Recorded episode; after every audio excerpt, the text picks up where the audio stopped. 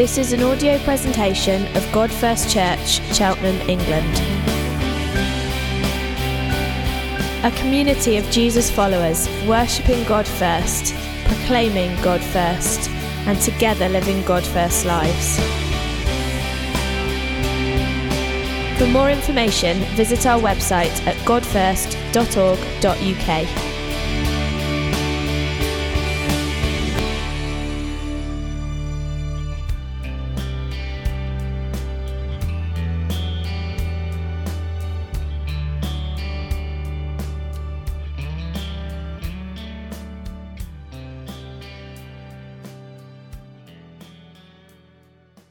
Answered, I did tell you, but you do not believe.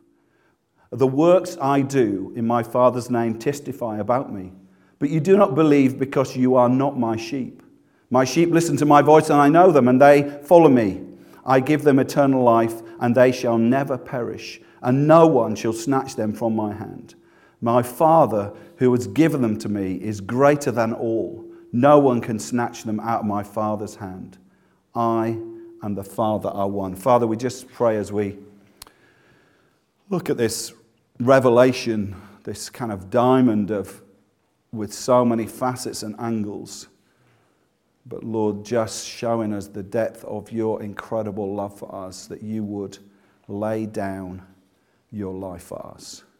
Lord, and on this Remembrance Sunday, we, we are going to remember the ultimate sacrifice.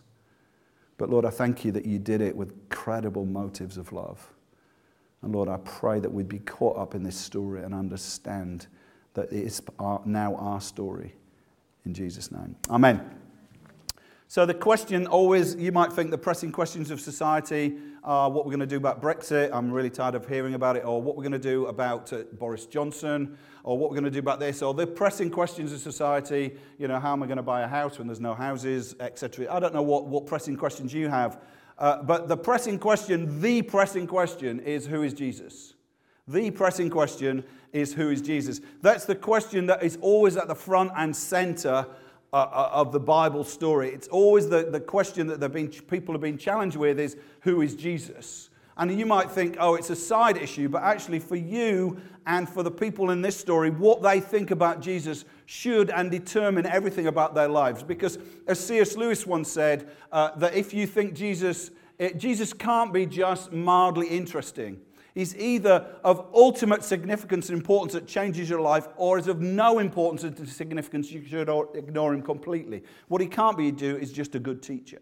And so, this question about who is Jesus is at the front and center of, of the big questions of life. And actually, the, the Jews in this chapter are asking this question because it's the, it's the festival of dedication, or it's the festival of Hanukkah. Most of the Jewish festivals uh, uh, in John's gospel are kind of birthed out of the Old Testament story. But this little te- this uh, festival of Hanukkah comes out of the Jewish story that was between the end of the Old Testament and the beginning of the New Testament. It's actually a story of this guy called Judas Maccabeus, who's kind of this rebellious freedom fighter, and he, the um, Greek Seleucids, uh, Seleucids, I don't know if somebody does classics can pronounce it, uh, they'd kind of taken over um, the, uh, the nation of Israel, and he'd kind of raised this army to fight them, and then they'd finally uh, been uh, defeated and hold, hold up in the temple was their kind of last uh, kind of stand before they were driven off to this uh, place called Masada.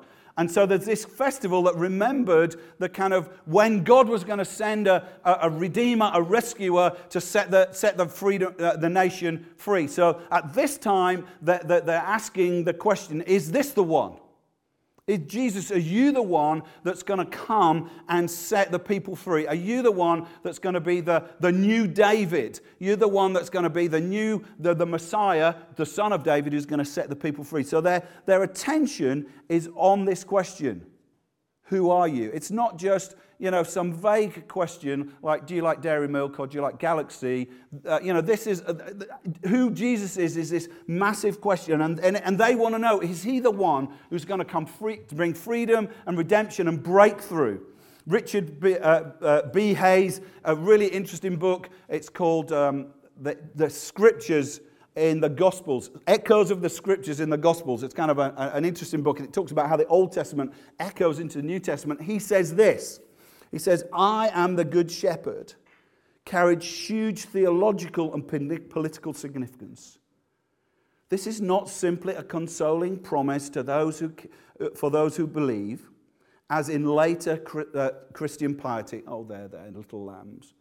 It says, rather, Jesus is staking symbolic claim to be the new King David, Israel's restorer, rescuer, and ruler. So when he says, I'm the good shepherd, he's saying, guys, I, I, am the new King David. I am the one who's promised. Now it's interesting that we know about David. Psalm 23, you probably know this psalm. You know, uh, let's just read the first part of it. It says, The Lord is my shepherd. I lack nothing. He makes me lie down in green pastures. He leads me beside quiet waters. He refreshes my soul. He guards me, guides me along the right paths for his namesake. Even though I walk through the valley of death's shadow, I will fear no evil, for you are with me, and your rod and staff comfort me. We'll pick up it later on. But who wrote that? David wrote that. What was David's profession? He was a shepherd who became the king. But interestingly, in this story, who's the shepherd? Not David, it's the Lord. The Lord is my shepherd. I will not want. So, in other words, David at this point is a sheep and uh, and God is the shepherd. And so it's interesting. So when David, when Jesus says, I am the good shepherd, immediately he's making a claim to be David, but he's making a deeper claim. The Jews would have picked up this also. Ezekiel, there's loads of stuff about shepherds through the Bible. I'm just kind of picking you up. So, uh, Ezekiel 34, let's just read a couple of slides on this. It says, This is what the sovereign Lord says Woe to you, shepherds of Israel, who only take care of yourselves. Should not shepherds take care of the flock? You eat the curds and clothe yourself with the wool and slaughter the choice animals, but you do not take care of the flock. You have not strengthened the weak or healed those who are ill or bound up the injured. You have not brought, brought back the strays or searched for the lost. You have ruled them harshly, so they were scattered because there was no shepherd, and they became food for wild animals. So there's this idea that, that the shepherds, the leaders of Israel, had not done a good job that the sheep had not been cared for. They'd basically they'd exploited the people. They'd done it all for themselves. They'd eaten the food. They'd kind of taken advantage of the people. And basically, because they weren't cared for, the, the, the people were scattered. And in fact, this was written when the people were scattered into exile. So the Jewish people had been scattered. And God says, no, we're going to do it differently. So carry on. Ezekiel 34 says, For this is what the sovereign Lord says I will look after my sheep. I will rescue them from all the places they were scattered. I myself will feed my sheep and make them lie down, declares the sovereign Lord. I will save my flock, and they will be no longer plundered.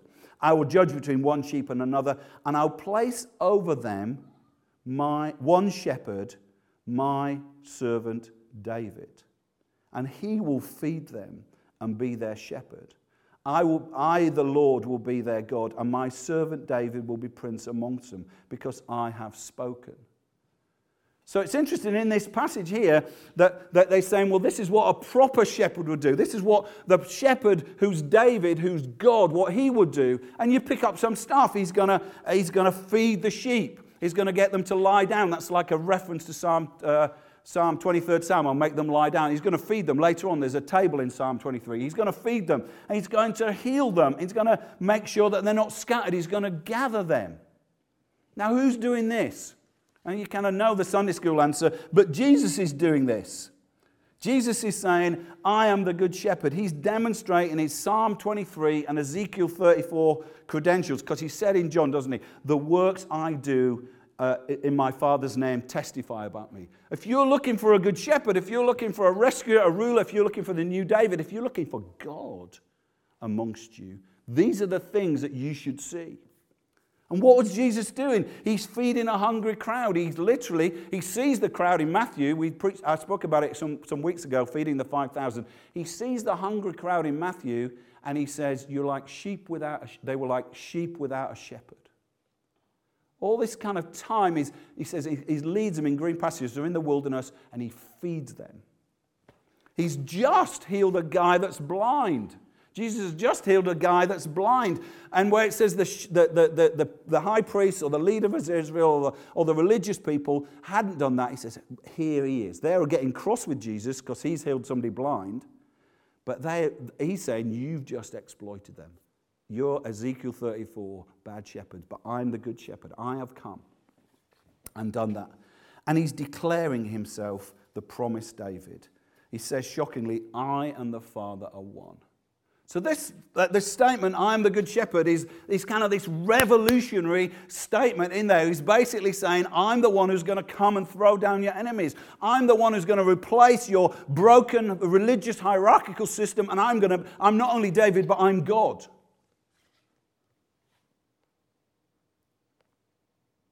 It's interesting that, that we need to understand that context. But I think we need to understand, perhaps more simply, that, that we are sheep. Psalm 103, 100, uh, verse 3 says, Know that the Lord is God.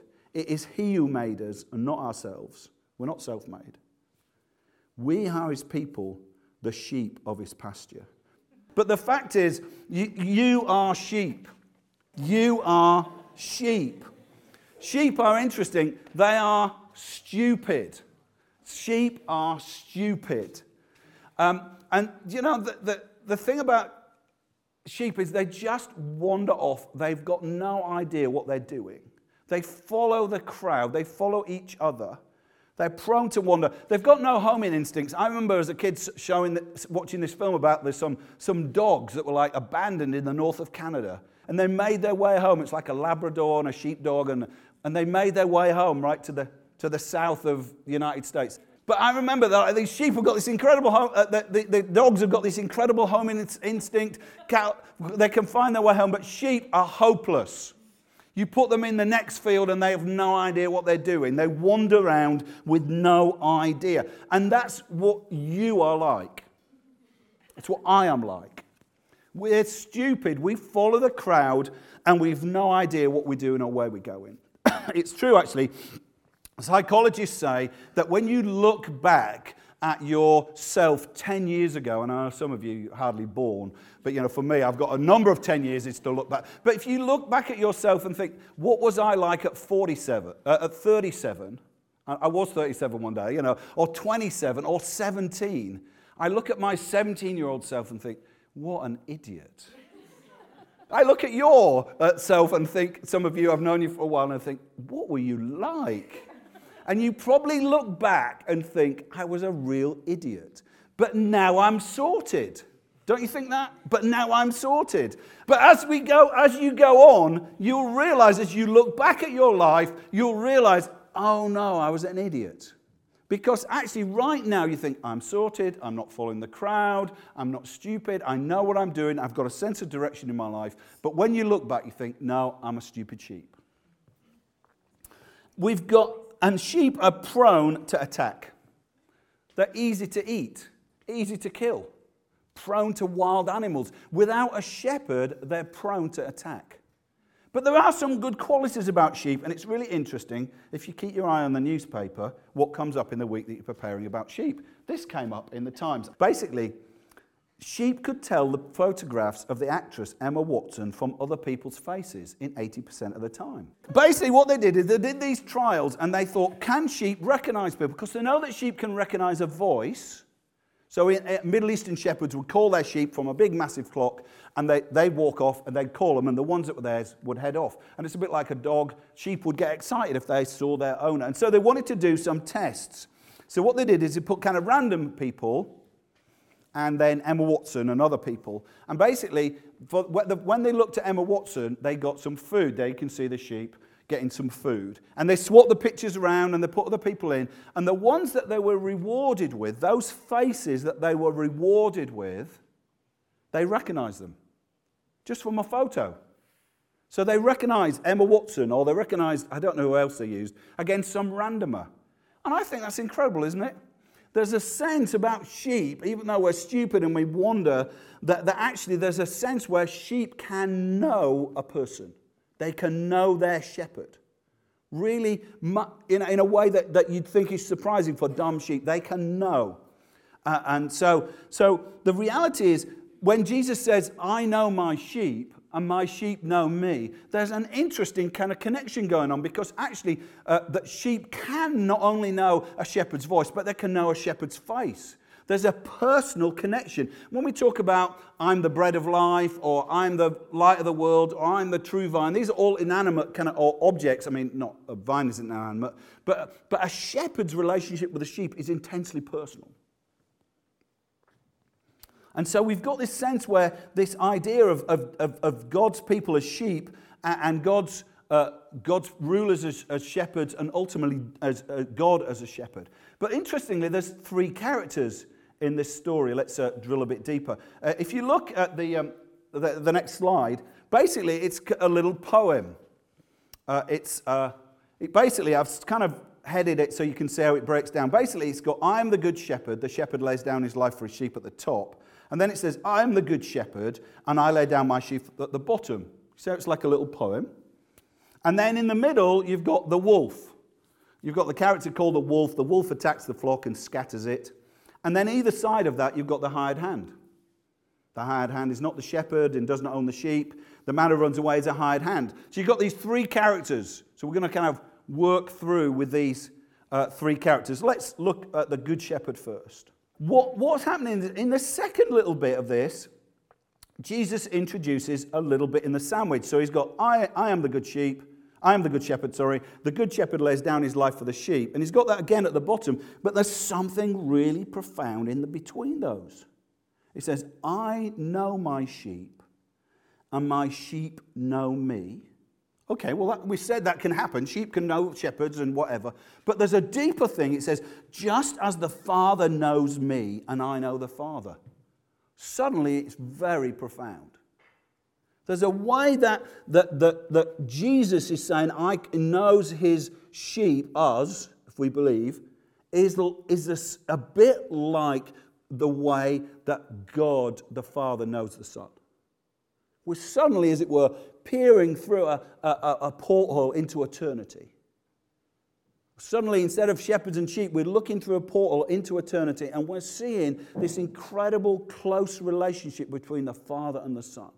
We're seeing this close relationship. In fact, uh, in the passage, Jesus says, I and the Father are one. The relationship in love is so close that the three persons of the Trinity, Father, Son, and Spirit, are united in oneness in love. There's a sense of closeness and love that's, that's at the heart of the universe. And if you want, if you're thinking, oh, this is all new to me, we have a little course called 321, and the three week is all about this, about the power of the Trinity to shape everything. And so, what happens is, Jesus is saying, There's a reason why I lay down my life, and it's something to do with sheep knowing shepherds, but it's deeper than that. It's something to do about how, the, how God the Father knows me and loves me. Rich, uh, Ken Bailey, I always quote him, he wrote a brilliant book called The Good Shepherd. Um, and uh, Ken Bailey used to be, uh, I've quoted him before, he used to live in the Middle East and was a lecturer uh, of New Testament studies in the Middle East. So he'd lived in the Middle East, and he says this He says, There's a close relationship between the shepherd and the sheep. The relationship is like the close relationship between the good shepherd, the son, and the father. So there's this sense where this relationship is like this close embrace of the Spirit, Father, Son, and Spirit, this close embrace. And that's the relationship that Jesus is saying. So he goes on, Ken Bailey says, so, why does, why, does the, why does the shepherd lay down his life for the sheep? It says, astonishingly, this is why the good shepherd lays down his life for the sheep. Because the good shepherd lays down his life for the sheep, we, the community that hear his voice, are drawn into the heart of the good shepherd, who himself dwells within the very heart of God.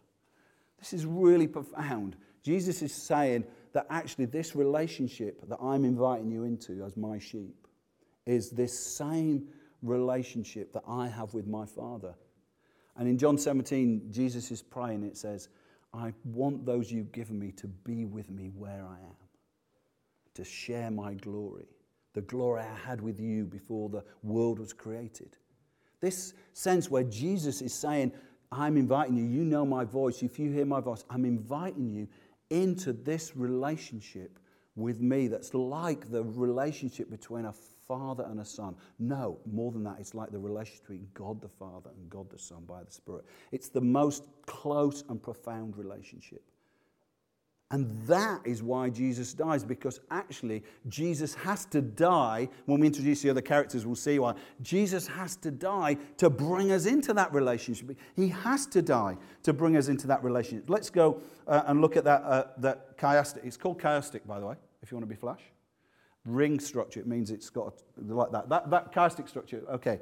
Basically, let's look at the next two people. So Jesus says, I am the good shepherd. I lay down my life for the sheep. Why? Because there's something about this relationship between myself, uh, me and my father that in, implores me to do it, encourages me to do it, charges me to do it, says the passage. But actually, you've got two other people in the story. The first one is the hired hand. Let's just read what it says. The hired hand is not the shepherd and does not own the sheep. And when he sees the wolf coming, he abandons the sheep and runs away. And then you've got uh, the man who runs away because his hired hand cares nothing for the sheep. Jesus is saying that these, there's these shepherds, and we've already come across them with their hired hand. The, the ones in Ezekiel 34, they're already the hired hand, who don't really care about the sheep. There's these, everybody's going to have a shepherd, and you're going to have, and you, if you've had shepherds that don't care about the sheep, you're in trouble. And Jesus is saying, you've had Ezekiel 34 shepherds who don't care about you. And you might think, well, this has nothing to do with me because I don't live in first century Palestine and I don't have the high priest as my shepherd. But the fact is, everybody has a shepherd. You all have a shepherd. You, because you're vulnerable sheep, you're either following the other sheep around with what is the latest trend and the latest thing, or you're following some kind of shepherd. You're following some kind of shepherd. And the, Jesus is saying, those other shepherds are all hired hands. What do we read in Ezekiel 34 about the, the, the, the hired hands? It says they eat the sheep.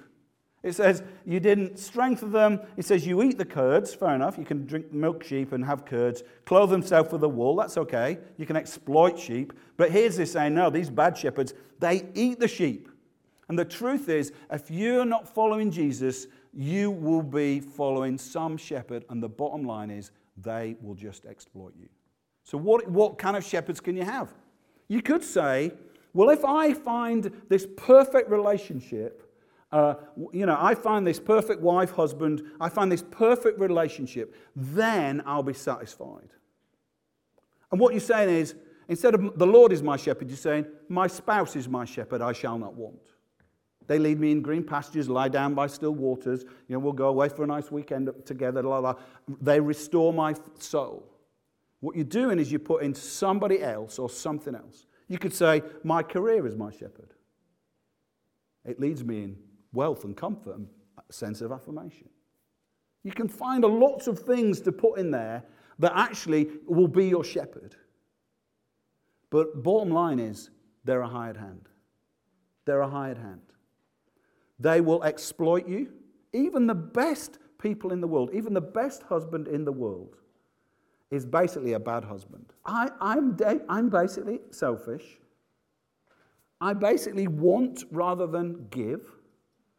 I haven't eaten the flesh in terms of, you know, I'll kill Naomi for my advantage. But we know marriages that go, we know that marriages that go wrong. We know that relationships that go wrong, where you, people, you feel basically this relationship is just devouring me. It's eating me up. And that's because ultimately, if you put your trust in anything or anyone else, they will disappoint you. I wrote this if Jesus isn't your shepherd, something or someone else will be. If your ears are tuned to another voice, if you're being led by another hope or desire, if you put your trust in anything else other than Jesus, it will eat you up. And ultimately, when the wolves of the valley of the shadow of death come, the hired hand will just scarper. Loneliness is massive in our society because when pressure comes, the hired hand scarpers. There's only one shepherd that doesn't do that. When the wolf comes, this shepherd is very different. Now, what is the wolf? We could, you could say it could be all kinds of things. Okay, um, who's the wolf in this story? You could say, well, if the bad shepherds are Israel, uh, then the wolf is Rome, and the wolf has the power of life and death. The wolf, if you read the Bible, is the only one who can uh, uh, sentence a criminal to capital punishment, to, to death. So you could say the wolf is Rome here. And in one sense, there's a political angle where maybe it is. But actually, the, I think the wolf is, is literally evil and death. There's a battle going to be had between the good shepherd and the wolf. The wolf is going to come in and try and take down the good shepherd. Why? Because it wants to rob and steal and destroy. It wants to take away and scatter. Ken Bailey, in his uh, uh, book that I mentioned, says this. He says, Where in Jesus' parable, this parable with the ring structure, is the record of the great struggle between the good shepherd and the wolf? The answer nowhere. The death of the shepherd is confirmed, but there are no details. Dramatically speaking, there is a missing scene. This absence uh, of detail is a mirror image of the gospel accounts that simply state they crucified him. In Roman society, uh, that, that they had not just sexual pornography, but they had physical violence pornography. In other words, that kind of looking in at something obscene and finding pleasure from it. That's what they found. So they would, if you read Roman literature uh, uh, about crucifixions, it would talk about the nailings and it would talk about the, the kind of the, the, the, the, the bones out of joint. It talk about the bursted heart. It talk about all that kind of horror because they had this kind of sense of let's glory in the suffering. And actually, in one sense, you know, if you look at the Passion of the Christ, that does seem to, glor- uh, the old film from, from Mel Gibson, glories in the suffering, but the, the Gospels don't do that. They don't mention the deep suffering. It's kind of like a missing scene. It's there. They crucified him. Ken Bailey says at the end of the struggle with the wolf, the shepherd lies dead on the stage. The wolf comes, it's almost like suddenly darkness, and you hear a struggle, and then the lights come up, and the good shepherd is dead on the stage. I think it's a powerful image. Because if you saw a, if you saw a play, a Shakespeare play where the shepherd was dead on, on the stage or the hero was dead on the stage, you, you think, well, it's a tragedy, wouldn't you? It's a tragedy. This is a tragedy. The, the, the, the wolf has won. Death and evil has won. You know the end of the story, so there's no tension for you, but I'd like you to have a little tension. What's going on here? The shepherd becomes a lamb. The shepherd becomes a lamb. We're the stupid lamb, lambs who are liable to be devoured by the wolves. And the shepherd, the good shepherd, is to fight the wolf. How does he fight the wolf? He becomes a lamb.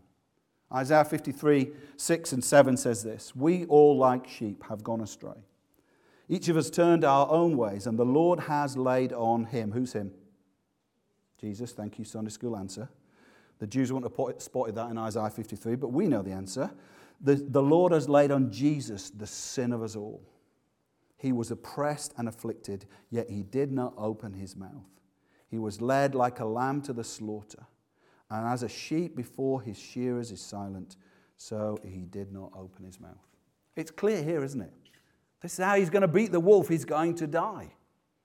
It's going to die in our place. He's going to take our place. He's going to, so that we can be drawn into this wonderful relationship of Father, Son, and Spirit. The, the, the, the shepherd is going to save us and rescue us and transform us and, and, and heal us and restore us by dying for us. We know the story, though. Death does not have the last word in this story. There's another scene. Jesus mentioned it later on. It says, Because my Father loves me.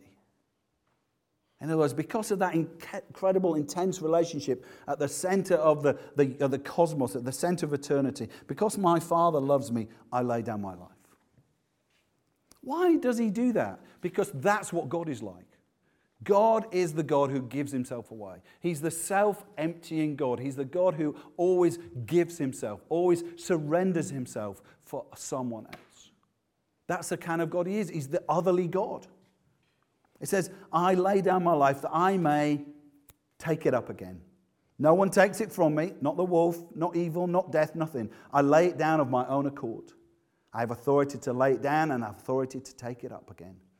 This is the command I received from my Father. The way that we're drawn in to this uh, relationship is to say, I've been a stupid sheep. I am a stupid sheep. I've wandered away. I've done my own thing. I've turned to my own way. I've trusted in hired hands and false shepherds. And I know that when the day of the wolf comes, if I'm without the good shepherd, I will be devoured. But actually, Jesus is saying, no, because of that, I'm going to take up. I'm going to bring you through death. And we'll talk about that next week. I'm going to bring you through death into life. So that's what the Good Shepherd means. It means that he's come as the rescuer, the restorer, the one who's going to kick out the ultimate enemy. He's going to kick out the wolf. He's going to be the good, not the bad uh, shepherd. He's going to be the one who brings life to us. But he finishes with a couple more things, so let's just do that as we land this. What's the mission then of the Good Shepherd? You're part of the Good Shepherd, you're united with him. He becomes a sheep so that you can share the life of the Good Shepherd, the inner life of the Trinity. But Jesus says this He says, I have other sheep that are not of this sheepfold. I must bring them also. They too will listen to my voice, and there'll be one flock and one shepherd. He's saying to the Jews, the people of God, there are other people who I want to shepherd. There are other people who I've died for. Now, they would have probably, I don't know who they would have thought, but actually, the truth is that, that actually, that's the people that weren't Jews. It's the Gentiles, the people that were the non Jews. Jesus is saying, I've got them also, and I want to bring them in so that they're safe in the sheepfold. I want to bring them in so that they can hear my voice and that we can be together, one shepherd, one flock. That, guys, is what we're about now. Having Jesus as your good shepherd doesn't mean just you get to feel his gentle hands running between your wool on a Sunday morning for an hour. Oh, isn't it nice? You get a little bit of bottle feeding, you know, you know, whatever. Oh, isn't it lovely? You know, Jesus is my shepherd. No, what he's done, he's died for you and caught you up in this mission. There's other, other sheep out there that are not in this flock, not in God's church, and we've got to bring them in. We have to bring them in. We've got to bring in the sheep that don't hear the voice. You can talk to people, I know, you probably do it over, hopefully, over carol service, and you say, Would you like to come to carol service? And some people just won't hear it. They just won't hear it. And you think, how can they not see? Some people see a little bit and say, you know, there's something about you, or, you know, you and your work colleague, there's something about you that, that's different, and they'll see that.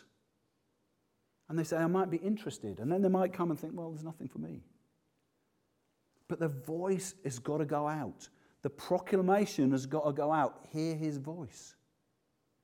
It, uh, Moses, God says to uh, uh, uh the people of Israel through Moses, if you hear his voice, do not harden your heart. And that the voice of God's got to go out. It's got to go out by how we live, and it's got to go out by social action. It's got to go out through our groups. It's got to go out. We've got to say there's a place that's safe, a place with a shepherd that loves you and cares for you and lays down his life for you and will never abandon you. A couple more. We're going to break bread. Jesus says, I've called this the promise of the Good Shepherd briefly. He talks to the Jews, or some of the Jews, and says, You do not believe because you are not my sheep. My sheep hear my voice or listen to my voice. It's really interesting, isn't it? The test of sheepness is not your stupidity, it's whether you hear his voice. I, I was challenged by that. I thought, Oh, I don't know if I want to say it. Because I think, Am I hearing his voice? All the voices telling me what's going to be great about my life, am I learning to discern and hear this one voice? This is what your time in the morning or your time in the Bible or your time to stop and be silent is saying, I'm, I'm learning to hear your voice. I'm learning to hear your voice. My sheep know my voice. I know them, and they follow me. I give them eternal life, and they shall never perish. No one can snatch them out of my hand. My Father has given them to me and is greater than all. No one can snatch them out of my, out of my Father's hand. That is the place that you're most secure. You might try and find, and this town loves doing it, what's going to make me feel secure? What's going to make me feel secure? This place is called the Father's hand, is the place that you're most secure. That's why when you read people about people who suffer for the gospel, who seem to have everything stripped away, but die incredibly boldly or live incredibly boldly, it's because they're in the safest place. They cannot, nothing can take you out of the Father's hand.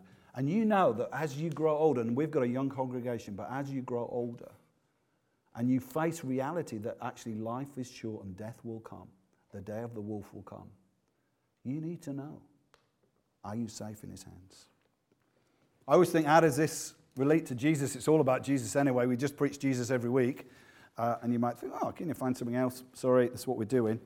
Um, but I thought it's interesting. I left the end. We left the end of Psalm 23 empty. We left it kind of hanging. David says this to the Good Shepherd. He says, You, Jesus, prepare a table before me. Not in the absence of enemies, but in the presence of enemies. You anoint my head with oil. God loves to pour his spirit on us. He loves to fill us with that same love and life that he's enjoyed through all eternity. My cup overflows. Surely your goodness and love will follow me all the days of my life. If you look at that, my goodness and love, it means it's a cast iron promise. It's like a marriage promise, a covenant promise. Goodness and love is going to follow you. Because you're married to me, because you're joined to the Good Shepherd, goodness and love will follow you all the days of your life. And where are you going to live?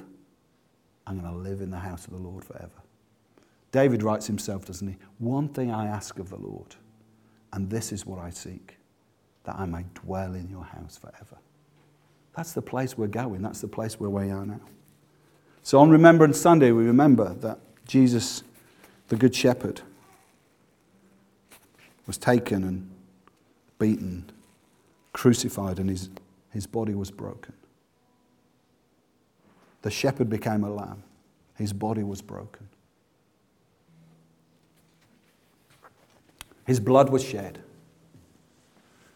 so that you can find security in Him.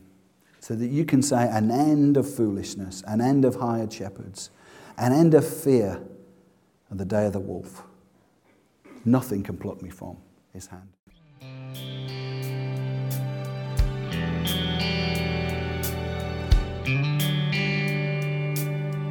For more information, visit our website at godfirst.org.uk.